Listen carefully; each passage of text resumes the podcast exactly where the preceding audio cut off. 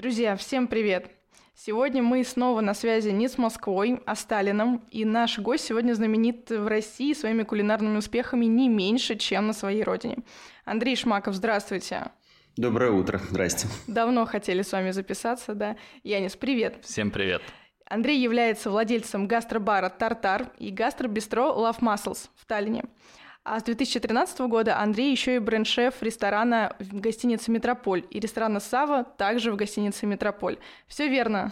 Так точно, да. Но сначала я, конечно, э, приехал в Москву э, работать в отеле «Метрополь» и открыл там через год ресторан «Сава», а уже потом, наверное, в 2017 году мы открыли «Тартар», а в этом году мы открыли Love Muscles – ровно на месяц. Да, это грустно. К сожалению, да. Я постараюсь кратко, но все равно боюсь что-то упустить. Вы пишете книги, заним... снимаетесь на телевидении, участвуете в жюри в кулинарных конкурсах, записываете свои рецепты. И все это на самом деле буквально только за последние несколько лет. Расскажите, как вы вообще успеваете следить за тремя ресторанами? А, но все это, конечно, было в прошлом. И на самом деле у меня была только одна книга, вторую я собирался написать для подростков, но, как обычно, это все откладывается на полку и лежит. Просто я еще помогаю своим друзьям, когда кто-то пишет книжки, тоже там участвовать Э, в разработке и создании каких-то рецептов или фотографий.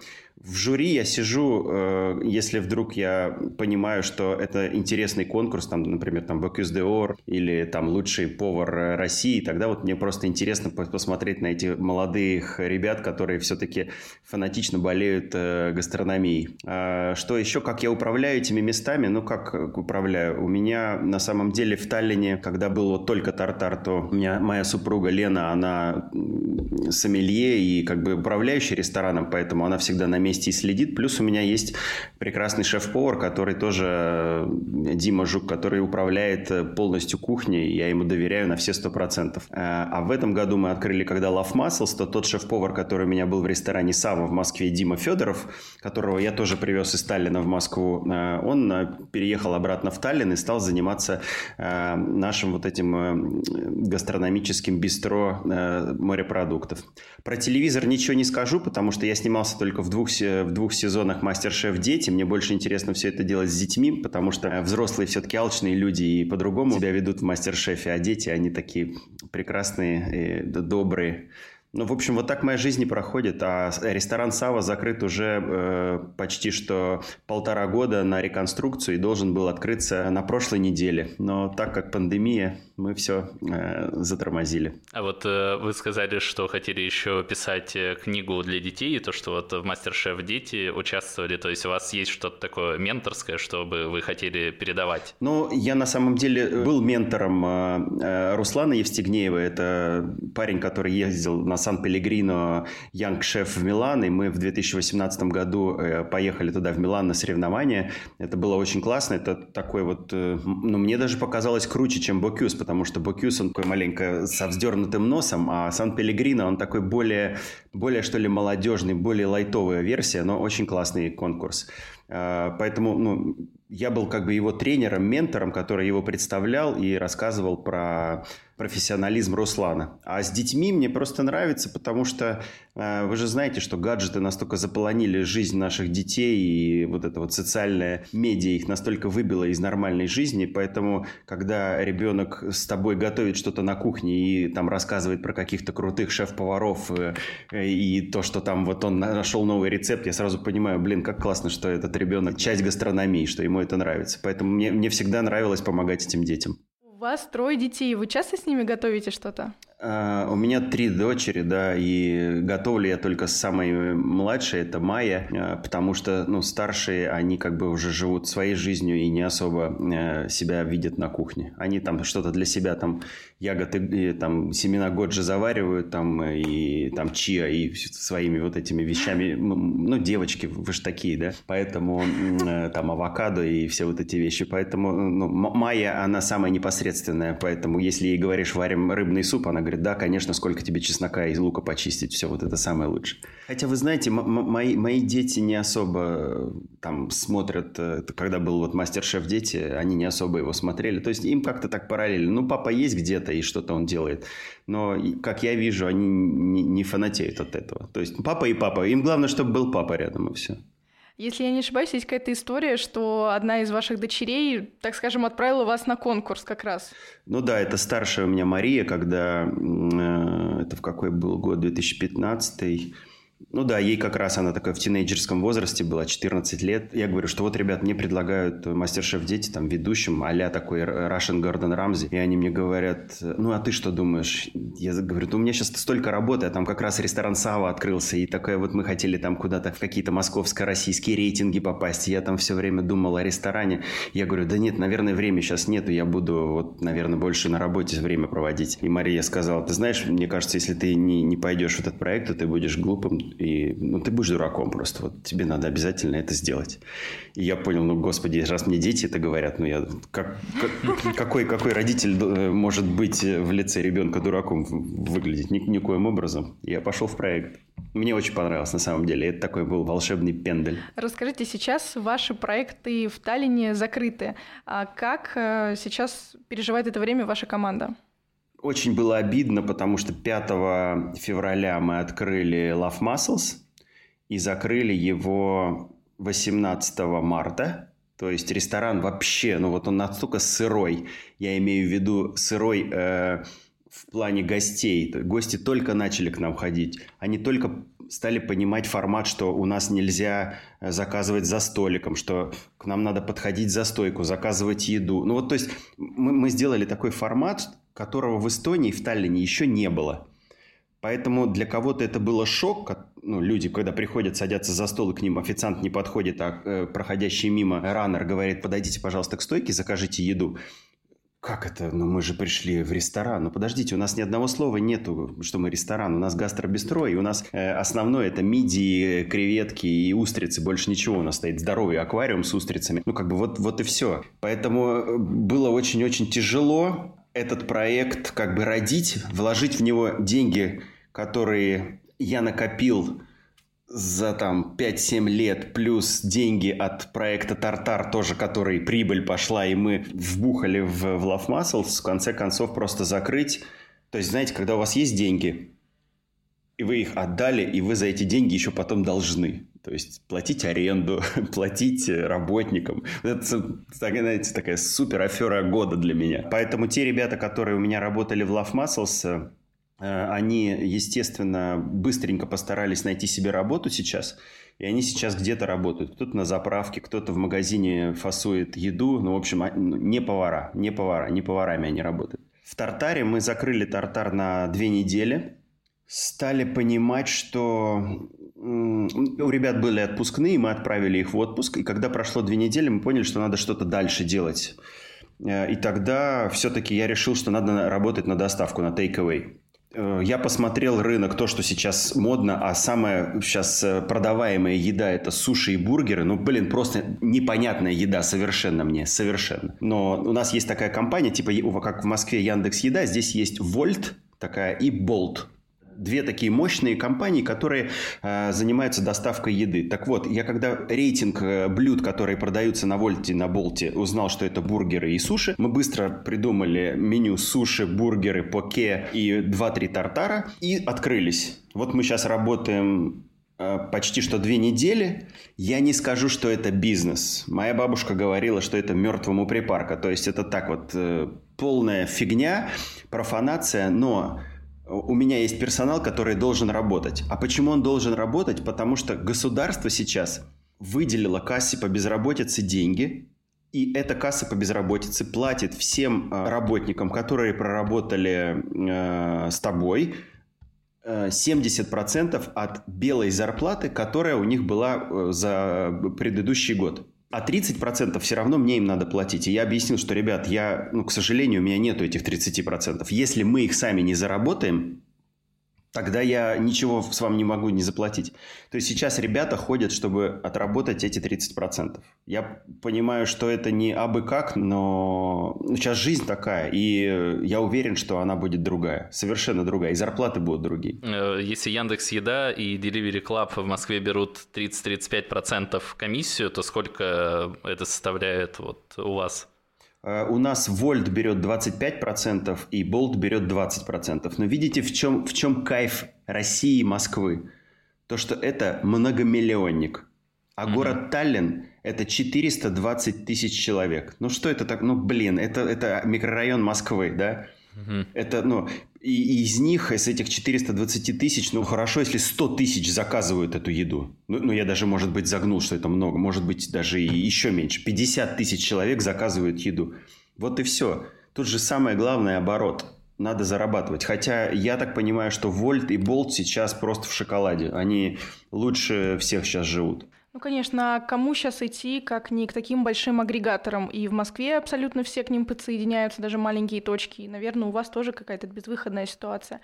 А, то есть у вас, получается, сейчас, э, по сути дела, вот Тартар, он работает на то, чтобы обеспечить людей зарплатой? Точно так, да. Вот только-только на то, чтобы обеспечить людей зарплатой, э, с арендодателями мы договорились на хорошую скидку апреля, ну, практически там. Но мы все равно должны за коммуналку платить, государство с этого ничего не снимает. А май будем посмотреть, потому что э, наш премьер-министр э, вчера вроде обсуждал э, открытие карантина и когда они хотели... То есть у нас карантин до 1 мая, но они вроде бы хотят продлить его до середины мая, а там уже будет понятно, что и как. Но вы знаете, у нас нету, нету запрета на закрытие ресторана. Ресторан может работать. Хочешь, открывай двери и работай. То есть у меня двери в Тартаре открыты. Люди, которые идут по улице и которые видят, что у меня открыты двери, они заходят. У нас на входе стоит дезинфектор, мы проветриваем помещение. Э, они заходят, садятся. У них есть меню, вот это наше delivery. Они заказывают эти суши, там, бургеры, едят, выпивают там вино и идут дальше. То есть э, запрета нет. Единственное, что мы не можем продавать алкоголь после 22.00.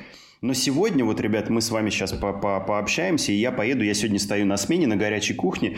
Я сего на сегодня сделал просто маленькое а-ля карт меню, там будет устрицы, там будут две закуски, два основных блюда и один десерт. То есть это такой поп-ап ресторан. Я вчера э, съездил к своему приятелю, купил у него морепродукты, а вчера с утра купил э, на рынке все то, что у нас сейчас есть свежая молодая капуста, там редиска свежая, черемша. То есть из этого сейчас я поеду сделаю мизанплас, и вечером мы просто откроемся. Я вот через час поставлю пост в Фейсбуке. Кто захочет, просто придет. Мы расставим эти столы. Я это делаю даже не ради бизнеса, я это делаю ради движухи, потому что мы не можем. Вот те люди, которые работают там по 10, по 15, по 20 лет в ресторане, ну мы, ну, блин, ну окей, ну неделю ты посидишь, ну окей, две недели ты дома посидишь, потом что-то надо делать ты, ну, я скучаю реально по, по этой, по запаре, по этим чеки, когда выходят. Ну, вот, вот когда, когда ты, ну, потому что в жизни ты ничего не умеешь и ничего не видел, вот, по, по, кроме там работы и семьи, можно так сказать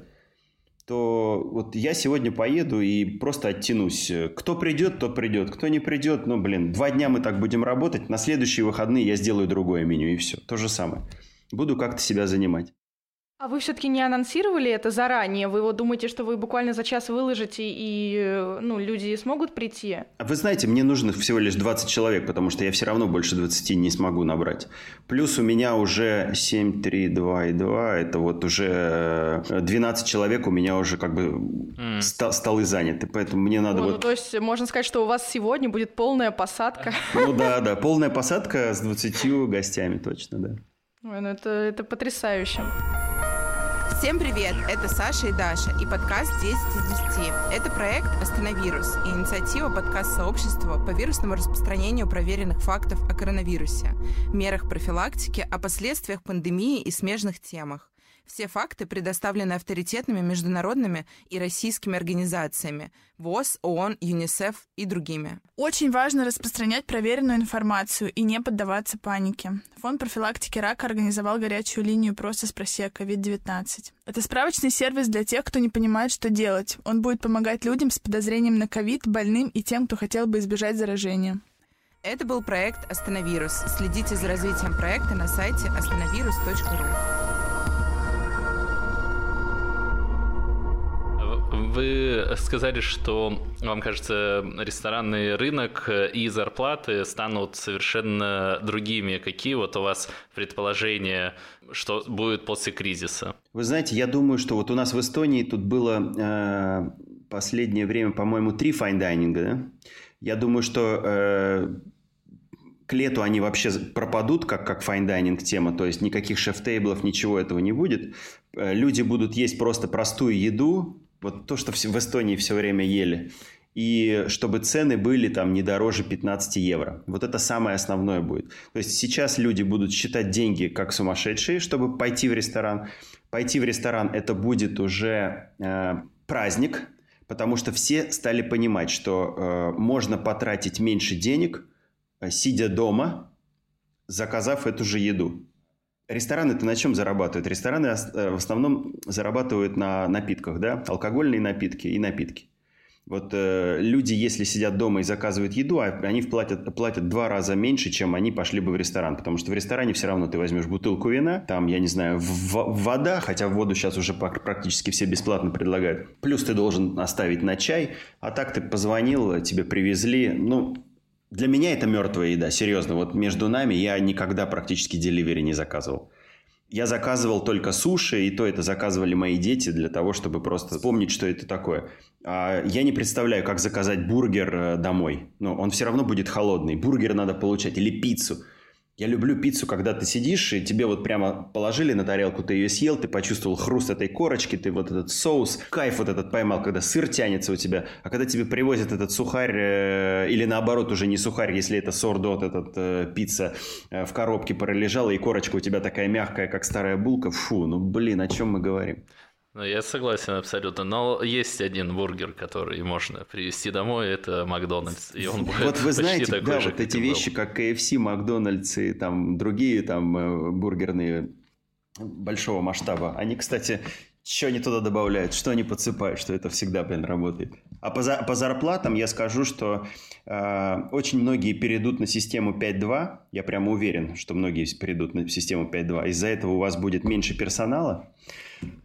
Плюс э, с каждым будет отдельный договор на, на оплату труда. То есть, если там раньше ты получал там 7 евро час, а в Эстонии в основном это почасовая зарплата. Это нет такого, как в Москве, там 45 тысяч повару и все, и ходи. Или там 2500 рублей смена и ходи. Нет, у нас есть почасовая, и я понимаю, что это полная фигня, потому что, например, когда у тебя утром идет мизанплас и обед, да, а днем у тебя 3-4 часа пустых, и, э, например, официанты у тебя практически не работают, ты должен все равно им платить деньги. Ну, как-то вот неправильно. Или будет, например, резанный день, то есть кто-то работает там до 3 часов, потом пошел домой, а другой приходит к 6 на смену и продолжает делать э, динер. Все изменится, и 100% ставка будет тоже ниже. 20% э, ставка будет точно не, ниже. Но я, я просто вижу, что мы, э, те люди, у которых есть рестораны, просто не потянем. Если с нами не договор... мы, если мы не договоримся с арендодателями, то ничего не получится вообще. Если не ошибаюсь, э, мы были э, в Испании и встречали то, что э, там они уходят на сиесту, ну, то есть рестораны в середине дня, и я вот не знаю, как выстроена оплата за эти часы. То есть, ну, возможно, даже не на сиесту, а просто, просто вот не работают, например, там с 15 до 18. И платят ли им за это? Вот я знаю тоже, что в, в южных странах, там Италия, Испания, Португалия, это все так работают, но, по-моему, у них тоже оклад. А, а какой вот я не в курсе, потому что когда я был давным-давно еще в 20-летнем возрасте в Италии, в Ласпеце, и работал там в таком домашнем маленьком ресторане, э, мне вообще деньги не платили. Я просто там, просто чтобы поработать, ездил туда. Э, и я не знал, какие там зарплаты. Ну, там было семейное, поэтому, может, они просто там, бабушка дербанила все деньги между, между всей семьей. А меня еще интересует такой вопрос. А продукты Европы и также Северной Европы очень сильно отличаются от продуктов России. Так вот, если рассмотреть два среза, Первый срез – это 2013 год, когда вы переехали в Россию. Что вы на тот момент а, можете вспомнить? Какое различие вы почувствовали между продуктами в своей родной стране и в России? А, с точки зрения логистики, с точки зрения качества продукта, его доступности. И на 2020 год, ну, конечно же, наверное, до пандемии, тоже также интересно, насколько прокачалась ли Россия, развилась а, в плане а, поставки продуктов и их качества относительно также вот северных а, стран. Ну, когда я приехал в 2013-м, конечно, был э, рай. Рай изобилия э, в Москве.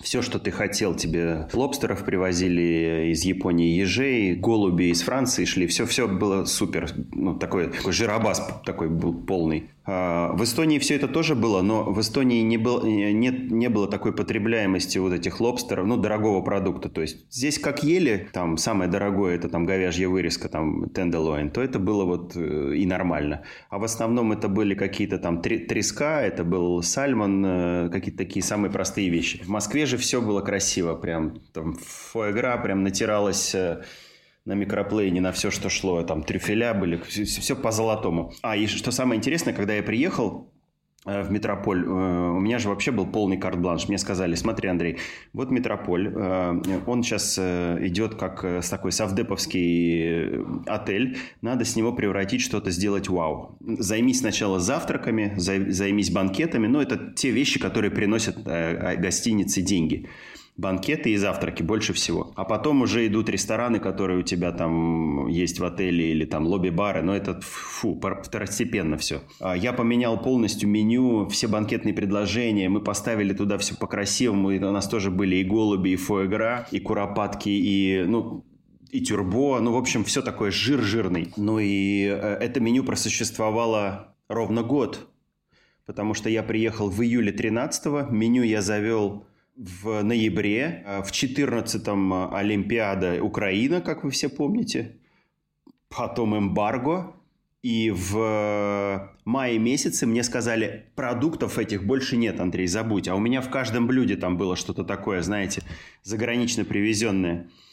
И мы стали все это резать, и обнаружилось, что в России нет продукта. В России нет рыбы, она вся замороженная. В России есть только краб, и то его надо у дяди Коли там где-то покупать, э, чтобы там еще он его тебе как-то там в самолет засунул, привез потихонечку. И, ну вот тогда, что тогда он будет хороший. А, овощей, кроме картошки, капусты и моркови, ну, тоже ничего нет. И, в общем, мы начинали тогда... Вот повара, заметьте, там Вова Мухин, Казаков, э, Толя, там, а, э, Ковальков Антон, все, все же начали развиваться именно с 2015 года. 13-й как-то так втихаря, а 15-й он дал вот этот толчок. Это, как и сказали тогда, у нас новые рок-старс, да, новые рок-звезды. Потому что, блин, надо было, извините, из говна приготовить конфетку мы занимались тем, что стали знакомиться с фермерами. Э, я, знаете, у меня был такой прикольный случай. Я пошел на Преображенский рынок, там бабулька торговала картошкой. Картошка бомба просто, офигенная картошка. Я думаю, так, мне же топинамбур нужен, как, как, как, я не знаю, очень нужен топинамбур, но я же мне его просто не найти. Я бабушке объясняю, есть такой топинамбур. Она говорит, да что это такое? Я говорю, ну это как картошка такая маленькая. А я говорю, хотите, давайте я вам семена привезу. Она такая, ну привези, милок. Я поехал, как в Таллине был, купил здесь на рынке семена топинамбура отличные. Привез бабке этой и рассказываю, растет, говорю, как картошка просто закидываете ее, и все. И потом мне также привозите. Я у вас его покупаю. Я говорю, картошка вот у вас сейчас 30 рублей, а я у вас буду по сотке топинамбур покупать. Она говорит, ой, ты знаешь, я уже 50 лет картошку врачу, и нахер мне твой топинамбур? И понимаете, и я понял, что все, ну, блин, никакого топинамбура. Поэтому 2015, 2016 и вот только там в конце 2016 что-то начали люди делать, потому что стали понимать, и эти фермеры, ребята, у которых были какие-то огороды или дачи, они стали понимать, что можно, вы, там, я не знаю, можно вырастить какой-то классный козелец или фиолетовую морковь и продать ее в ресторан, потому что в ресторане это было модно и было интересно. А если у тебя еще был значок, что это там фермерская, да, фермерская утка или там фермерская морковка, ну, гости на это реагировали. И Россия переменилась, и я сейчас считаю, ну, в Эстонии ничего не переменилось. У нас как здесь ели эту говядину со свиньей, свининой и, блин, с топинамбуром, до сих пор это едят. А Россия классно то, что э, сейчас возродились какие-то классные старые рецепты. Люди стали есть более понятную еду, да. Ну, кто сейчас голубя заказывает в ресторане? Ну, я не знаю. Это, ну, может быть, в Пушкине кто-то закажет э, в ресторане, но, но и то, там, Махов скажет, какой голубь? Он, голубь там на патриарших, идите покормите их, и все спокойно будет. Э, поэтому мне кажется, что сейчас нынешняя ситуация в России, она круче, чем была,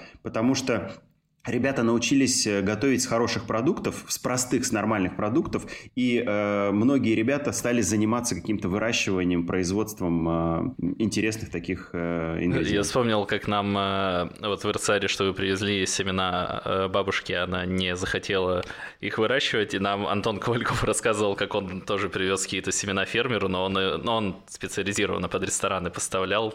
Сразу видно, человек относится очень бережно к своему ресторану, своим да. продуктам. А, а расскажите, пожалуйста, поподробнее про тартар и лав масло, с какое там меню?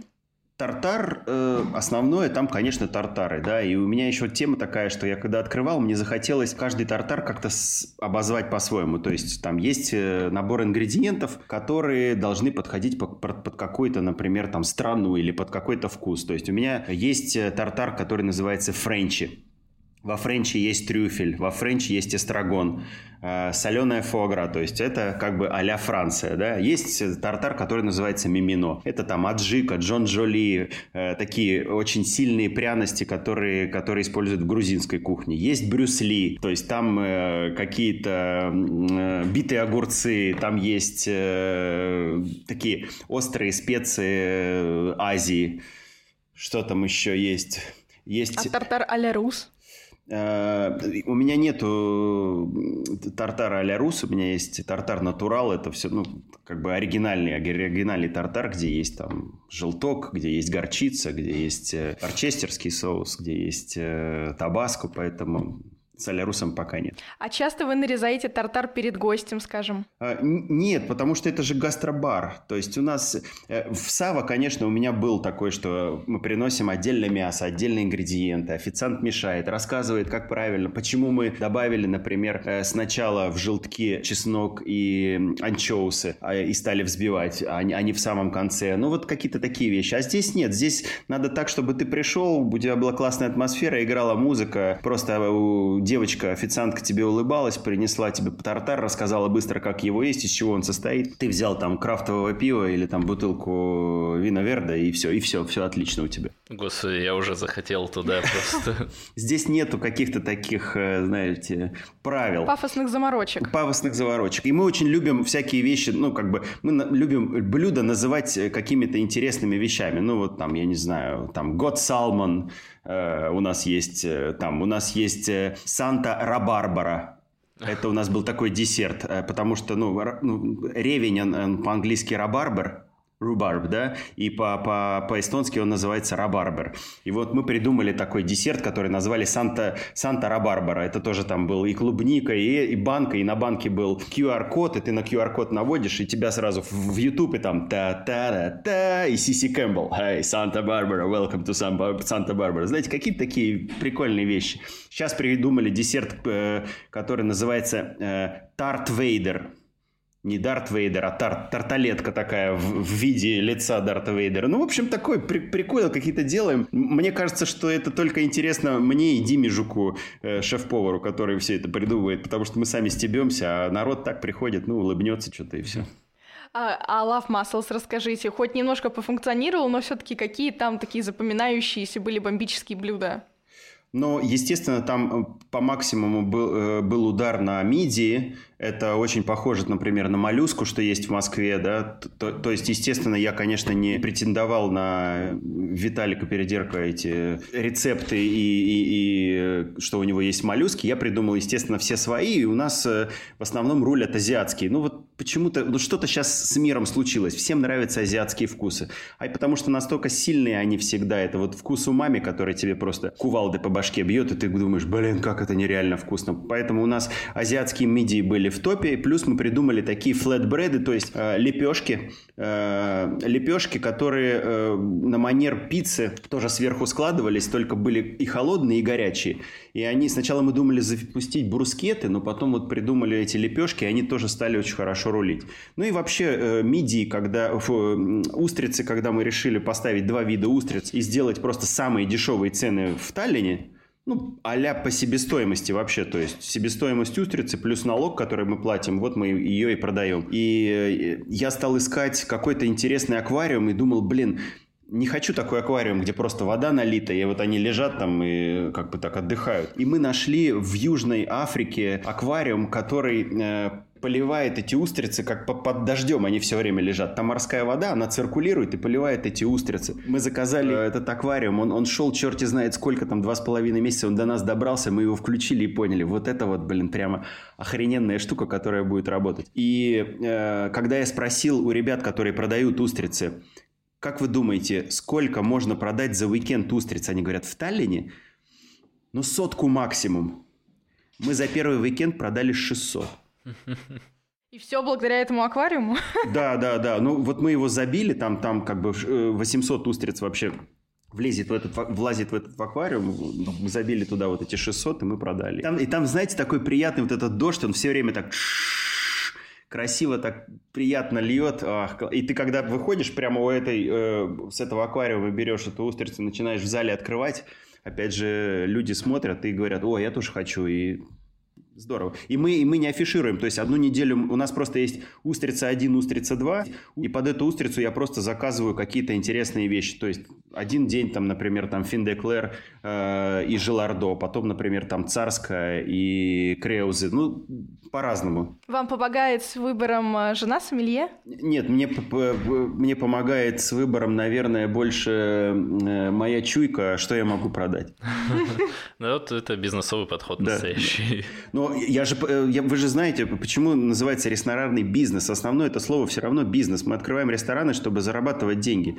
Но в, в нынешний период, конечно, все-таки ресторанный бизнес – это первое слово ресторан. Выживать как-то, как-то вот надо. А, а бизнеса, я так понимаю, что не то что нулевой, а минусовый. А, я, конечно, не могу не задать сейчас а, вопрос, который очень часто интересует наших слушателей. Можно ли к вам в какой-то проект попасть на стажировку и сколько это будет стоить? В Москве? А, ну, можно и в Москве, но, наверное, в Таллине более... Да нет, в Таллине, пожалуйста, приезжайте просто так, э, снимайте жилье, и, ну, это будет, естественно, тогда, когда откроются границы.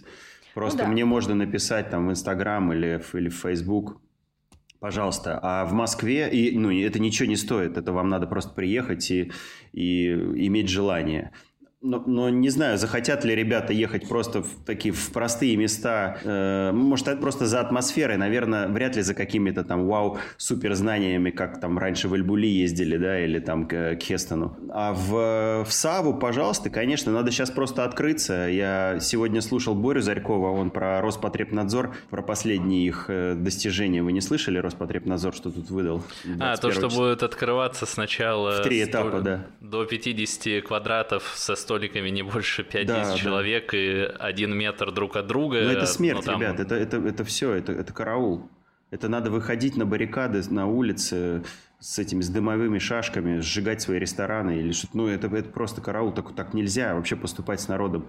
У нас что, бубонская чума или, я не знаю, там, я не знаю, сибирская язва? Что, что случилось с этим миром? Почему касается это все только ресторанов? Почему в торговые центры можно будет сейчас с масками ходить? А в рестораны нет. Ну что за фигня? Ну да, это было больно читать. Поэтому, а если когда откроется САВА, то, пожалуйста, на практику то, тоже напишите. Единственная практика – это две недели минимум э, на кухне провести. Не на два дня прийти, просто пофотографировать э, техкарты, блюда и поехать в Нижневартовск и сказать, что у меня там самые лучшие блюда, я вот сейчас тут надыбал. А, всего несколько месяцев назад вы завели YouTube-канал, где выкладываете несложные рецепты на разные темы. Расскажите, пожалуйста, как вы выбрали концепцию роликов а, и как будете развивать это направление. Вы когда рассказывали вот про свой проект э, «Тартар», э, который как-то вот э, связан все-таки с кино, с чем-то таким. Вы говорили, что вам это нравится направление. Вы в своем YouTube-канале тоже это отображаете. Почему вот, как вы вообще пришли именно к этой идее? Но у меня есть два приятеля, Андрей Гурьев и Лаша Тадрадзе, которые, в принципе, э, являются генераторами этих идей. Андрей, э, он пишет сценарий там для комедий, для каких-то там э, весельчаков-юмористов, поэтому его идея была, наверное, все-таки про рассказывать людям про рецепты из фильмов. Мы с ними знакомы уже давным-давно, поэтому они, естественно, ко мне обратились, сказали, Шмаков, давай что-нибудь замутим. Это был декабрь. Э, я сказал, что время нет, но на две э, съемочки все-таки согласился, его сделали. Получилось смешно, я сам посмотрел. Э, мне что-то понравилось, что-то не понравилось. И потом я сказал, ну давайте продолжать, но никоим образом давайте не будем платно набирать себе подписчиков. Но я не хочу это, потому что это все-таки я считаю нечестным. Ну, мы согласились не тратить на это деньги, и сейчас на самом деле я не помню, сколько там, наверное, 15 или 20 э, у меня есть э, рецептов. Э, из них подписчиков у нас, по-моему, там что-то около 900. Но это для Ютуба просто смех, потому что баба Фекла со своей, блин, свеклой из Саратова, которая рассказывает, как ее пропалывать, блин, имеет там 3, 3 миллиона, блин, подписчиков. Поэтому, ну, это, это такое, это for fun, ребят. Это, это вообще не, не бизнес. Это, если Вася Емельяненко на этом зарабатывает деньги, там, с Лазерсоном, э, с Ильей, то я не собирался на этом деньги зарабатывать. Хотелось э, что-то вот повеселиться, там, э, ну, понимаете, когда мне когда я был маленький, э, я хотел э, там клоуном быть, я хотел там в театральное поступать. У меня очень много было каких-то э, идей. Э, я не хотел там в космос лететь или быть пожарным, понимаете? Я хотел вот шить мужские костюмы, быть поваром, быть клоуном, быть, блин, актером. И мне это как-то вот все меня колбасило, колбасило, колбасило. А когда я пошел в театральную студию поступать, у нас здесь такой дом моряка был, там была театральная студия. Я так в зал зашел, дверь приоткрыла, смотрю, там на сцене практически одни девчонки. Но я что-то застеснялся поднялся, развернулся и домой пришел. А сейчас думаю, вот дебил, да? Ну, классно же было, блин. Одни девчонки на сцене, а вот я там в, в свои 13 лет что-то заминжевал и, и не зашел туда. А может быть, было бы что-то по-другому. Поэтому, естественно, когда я приехал в Москву, мне захотелось как-то вот себя видеть там в телеке, поэтому я и на Мастер-шеф этот согласился, и на какой-то на кулинарном поединке на НТВ мы там были с Васей Емельяненко. Ну, а когда ребята пригласили еще поснимать YouTube, и это было такой фофан, ну, почему бы нет? Если есть время, то можно все делать.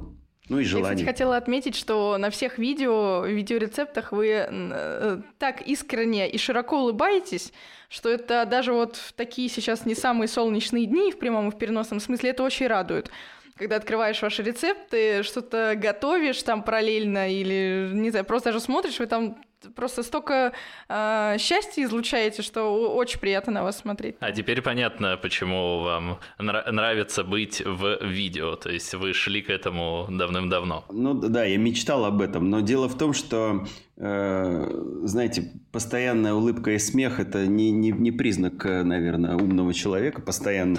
Э, на самом деле я не всегда такой, э, но я понимаю, что ты когда это делаешь для людей, и когда это вот там в каком-то там… Когда ты показываешь себя, то никоим образом нельзя показывать твои разочарования, там, болезни, переживания. Ну, зачем это нести? Ну, это можно оставить там за экраном, а все равно ты когда, ты когда на экране, ты должен какой-то нести позитив и улыбку, а когда э, я там, например, вот с таким лицом просто иду, и ко мне кто-то подходит говорит, можно сфотографироваться? Я говорю, конечно, да. И мне дети говорят, папа, у тебя уже дежурная улыбка. Я говорю, ну, к сожалению, ну, вот, э, ну, это а зачем человеку смотреть на меня на кислого потом? Фотограф он будет показывать, смотрите, Шмаков, а что с ним с лицом? Да не знаю, скис маленько.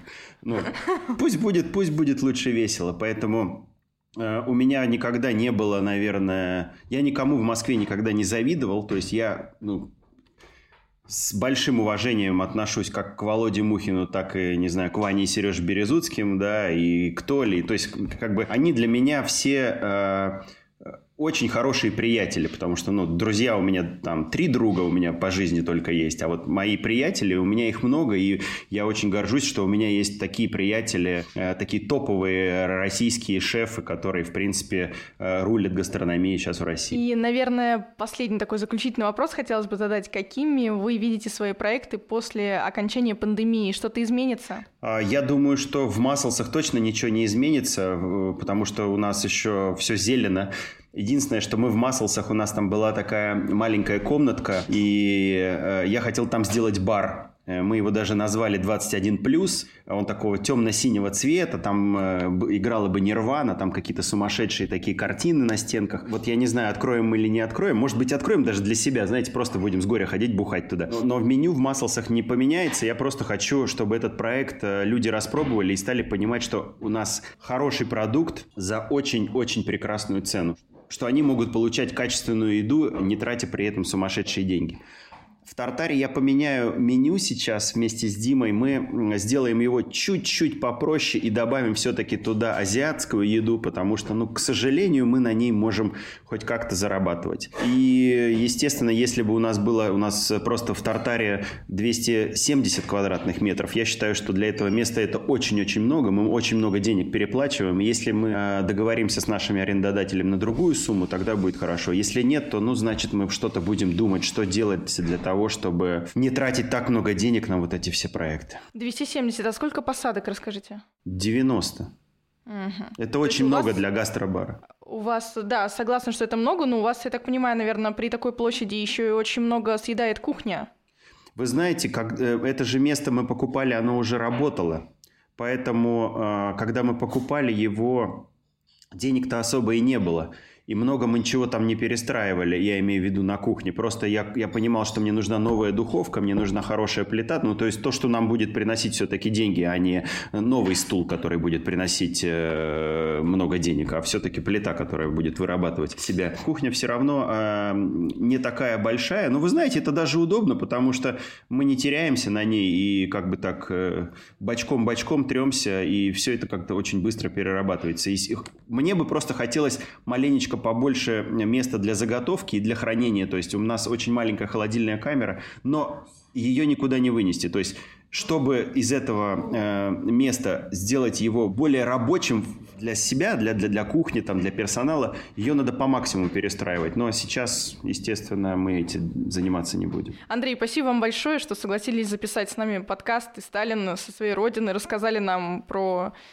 по сути дела, два города, о том, как вы развивались, в каких направлениях, какие у вас, получается, проекты и что с ними сейчас происходит. Очень интересен ваш взгляд, как такого опытного а, шефа в ресторанной индустрии и э, одного региона, да, Северной Европы, и России, Москвы. Спасибо вам. Мне еще безумно понравилось э, услышать, как вы, э, вы 27 лет этим занимаетесь и не потеряли абсолютно пассионарность к этому, то есть слышно, насколько вас действительно это дело увлекает. Спасибо, ребят. Я вам желаю тоже всего самого хорошего, пережить этот ворона Кирус. Это, это вообще глупое вот это все, что сейчас происходит. Я желаю вам крепкого здоровья, ну и до встречи в Москве. Обязательно, Спасибо. да. да Спасибо обязательно. вам. Всего Всем хорошего. пока, друзья. Да. Всем пока. Всех благ, до свидания.